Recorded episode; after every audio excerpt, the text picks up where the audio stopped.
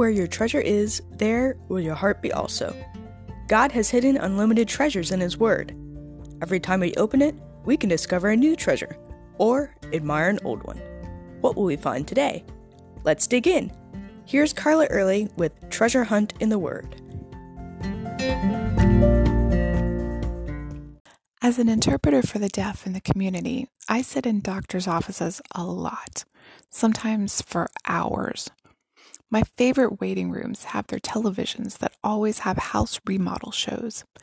They somehow seem appropriate for doctors' offices because as you're watching a dilapidated old house get gutted, rebuilt, and beautified inside and out, you might even think, the problem I'm having isn't so bad. Surely the doctor can fix it. At least that seems to be the idea. But lately I've been looking at those remodel shows in a different light. God showed me that Christians are His remodel show, here for the world to see. Sometimes what He starts out with is pretty bad off. In fact, other people would take one look at it and say, No way that one can be saved. Too much structural damage. It would cost more than it's worth to fix that one up.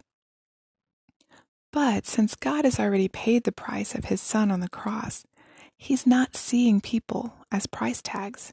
He's seeing them for what he can make them into. He sees the possibilities of what he can make out of us.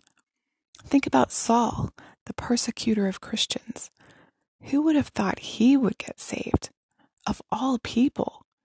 When God called Ananias to go heal him, Ananias had to protest. Lord, I've heard about this guy. He's persecuted your people in Jerusalem and has come here to do the same thing. But the Lord had something very special in mind. He told Ananias to go to Saul, for he is a chosen vessel of mine to bear my name before Gentiles, kings, and the children of Israel. Wow, God's plan was so opposite what Saul was at that moment.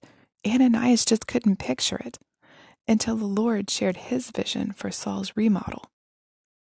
One thing about those remodeling shows is that they always have to pretty much gut the place before they can do their thing on the inside.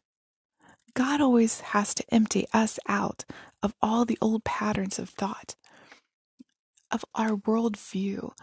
He has to humble us to show us that we're nothing without Him before He starts making us new, filling us with the fruits of the Spirit, changing us completely. Ephesians 2:10 says that we are his masterpiece. He takes the time to do things right. And he doesn't do it all the same way either. 1 Corinthians 12:6 says, "There are different kinds of working, but in all of them, it's the same God at work." Unlike the people remodeling houses on TV, though, God doesn't remodel us to please other people. He does it for his pleasure. Philippians 2:13 says, "For it is God who is at work in you, both to will and to work for his good pleasure." He changes us to please him only and what pleases Him? It's us being transformed into His image, becoming more like Christ. The end of the show is always the best. You get to see the final result. Sometimes they show what it looked like before and then after the remodel, and it doesn't look anything the same. That's what it's like with us. When God's done, we'll be unrecognizable to those who knew us before.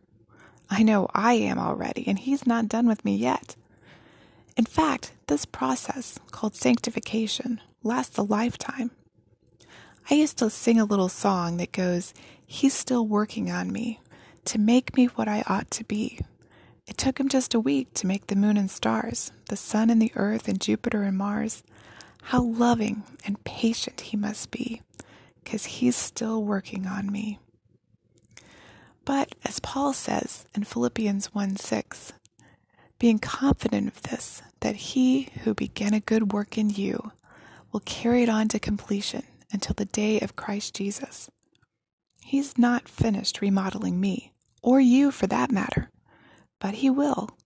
And when he does, he'll present you holy and blameless, above reproach in his sight because he is able to present you faultless before the presence of his glory with exceeding joy. You know, remodeling is tiring, messy work, but it's worth it in the end. How's your remodeling going?